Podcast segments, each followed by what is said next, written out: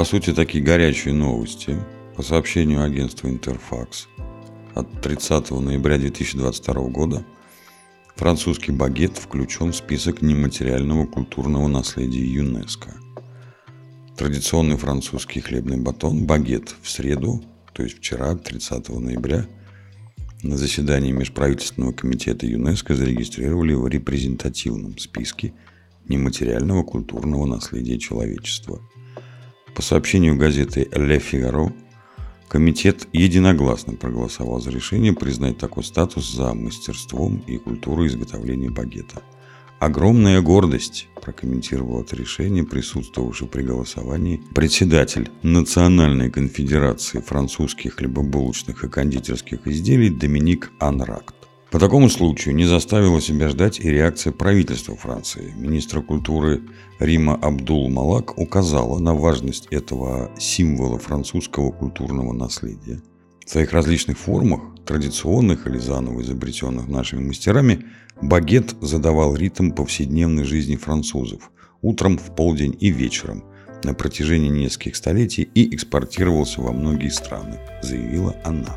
Министр-делегат по вопросам малого и среднего бизнеса, торговли, ремесленничества и туризма Оливия Григуар в свою очередь приветствовала признание культуры изготовления багета, которую нам надлежит сохранить и защитить, чтобы обеспечить передачу этого наследия. Так вот, хочу с вами поговорить на тему багета. Ну, что такое французский багет? Все вроде как бы представляют себе, но хотелось бы донести до вас более полную информацию, так вот скажу. Значит, французский багет. Это, конечно, материал из Википедии, но от этого он не становится худше, хуже и лучше. Французский багет.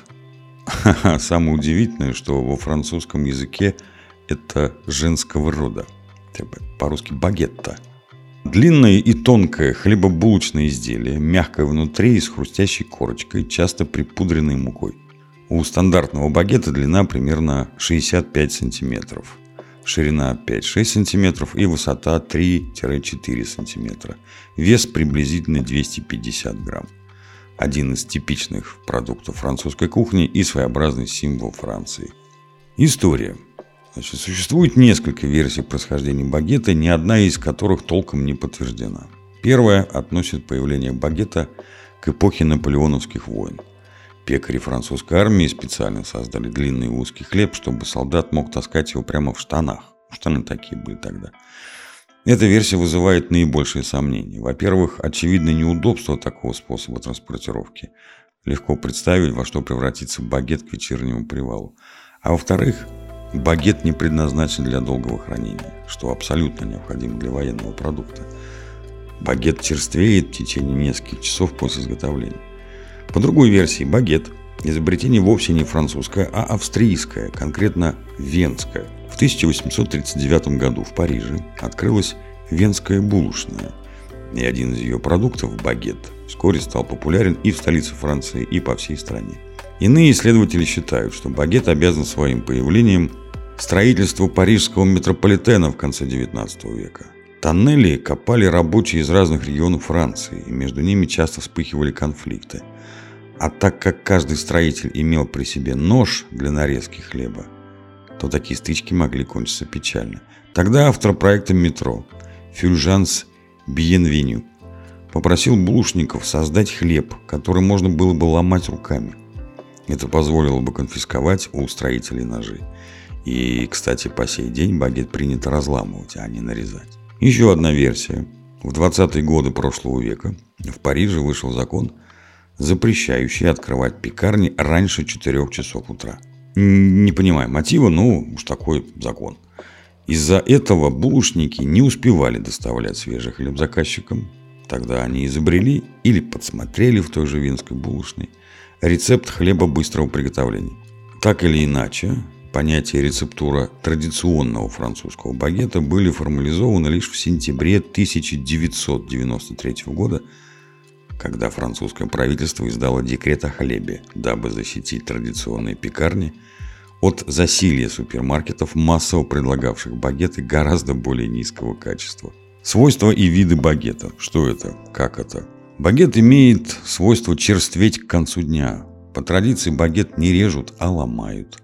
Во французской булочной можно приобрести несколько видов такого хлеба, различных по вкусу и форме.